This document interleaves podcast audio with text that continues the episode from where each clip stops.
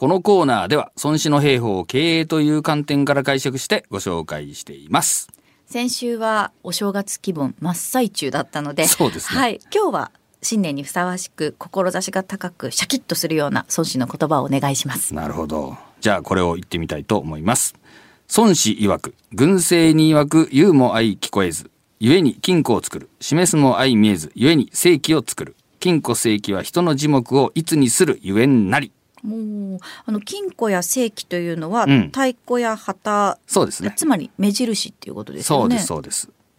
これはどういう意味なんでしょうか、これはですね、あのー軍隊なんで何千人何万人と動かすとするとですね、口で言っても聞こえないんで、音を鳴らす金庫っていうのは鐘とか太鼓のことですね。で、えー指図してもですね、手をこう指ししても、こう遠くのやつには見えないんで、うんえー正規を作る。これ旗とか上りとかね、そういうやつです。こののろしを上げてもいいんです。まあ目印みたいなものですね。まあそういうものをですね、えー使うよと。で、これは、えー金庫正規っていうのは人の耳目をいつにするのがゆえん、理由なんだっていうことで、じゃあこれ何のためにやってるかっていうと、まあ、全員の意識を一点に集中させるためだぜっていう、まあ、教えになりますね。はいで、これをまあ、現代の経営に置き換えて考えますと、これやっぱりこう、方向性を示すこととタイミングを伝えるっていうことになります。ええまあ、少し言葉を変えて言うと、旗印をこう、掲げるというかね、まあ、そういうあのものですね。これがあるからですね、全員が意識を集中させて、まあ、方向性も定まり、タイミングも決まっていくっていうね、まあ、それで組織が動いていくよっていう教えになりますね。はいやっぱりなんか最近ねパーパス経営とかっていう言葉も流行ってきていますけれども、その方向性さえみんながこう共有していたらその判断軸になるとかって言われますよね何か問題があった時のはいはい判断できるっていうふうに言はいわれていますけれども、やっぱりあるのとじゃないのって全然やっぱ差が出てくるものなんでしょうか？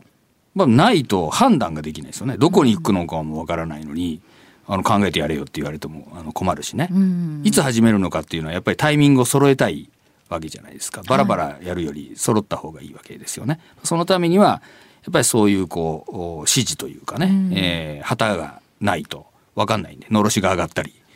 鐘がとか太鼓が鳴るから、おっしゃーっていうことになるわけですね。はい。これはもうあの現代も、あの、2500年前もですね、あの、同じってことになります。そうですね。なんかだからパーパスとかあえて横文字で言うと、うん。が新しいような気がするけど、まあに私から言うとそんなもん2500年前から言っとるじゃない孫子がね言ってるんだっていうそうそう。そうそう。全然新しくもなんともないよっていう気がするけど、うん。まああのそういうことですね。そうですね、うん。ただここ今になって言われ始めたじゃないですかそのパーパス系っていうのが、まあ、はい昔から言われていたとは思うんですけれども、はい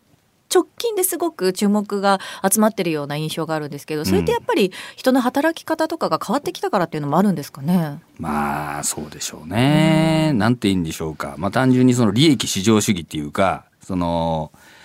株主価値を増大させていくとかね、利益をこう極大化させるとか、まあそういうことに対する批判もあるんで、はい、えーそもそも何のためにやってんのっていうことをこうアピールしてるっていう感じがしますけどもね。うんだけどまあそもそもその、えービジネスを起こすときには、やっぱり何かしらの目的なり使命感みたいなものがあるわけですよね。はい。だからまあそれを、えーちゃんと指し示すっていうのはまあ当然のことといえば当然のことでありね、まあそれがなければそもそもビジネスは起こってないんじゃないかなという気がしますけどもね。うん改めてねあのまたそのビジョンだったりとか、うん自分の中の思いっていうのを新年にこう考えてみるのもいいかもしれないですね。そうですね。うんやっぱりあの自分がね、お勤めの会社とか、まあ経営されている方は当然、えー自社が何のためにあるのかっていうね、よあの同じような会社がたくさんあって、で、よそよりも安いことだけが取り柄ですみたいな。まあ、それじゃあやっぱり社員にいい給料も出してあげないられないし、その待遇も変えていけないですよね。で、お客様のとこ行っても、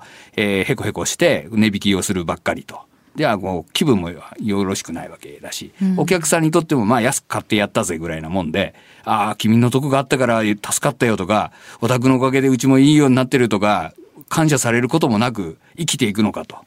まあ、そう問わなきゃいけないっていうことでしょうね。うんまあ、このまあ新年というタイミングも10日までになっちゃいましたけれども、まあねははいい改めてこう、ね、ビジョンを皆さんで共有してみてもいいかもしれないですね。そうですね。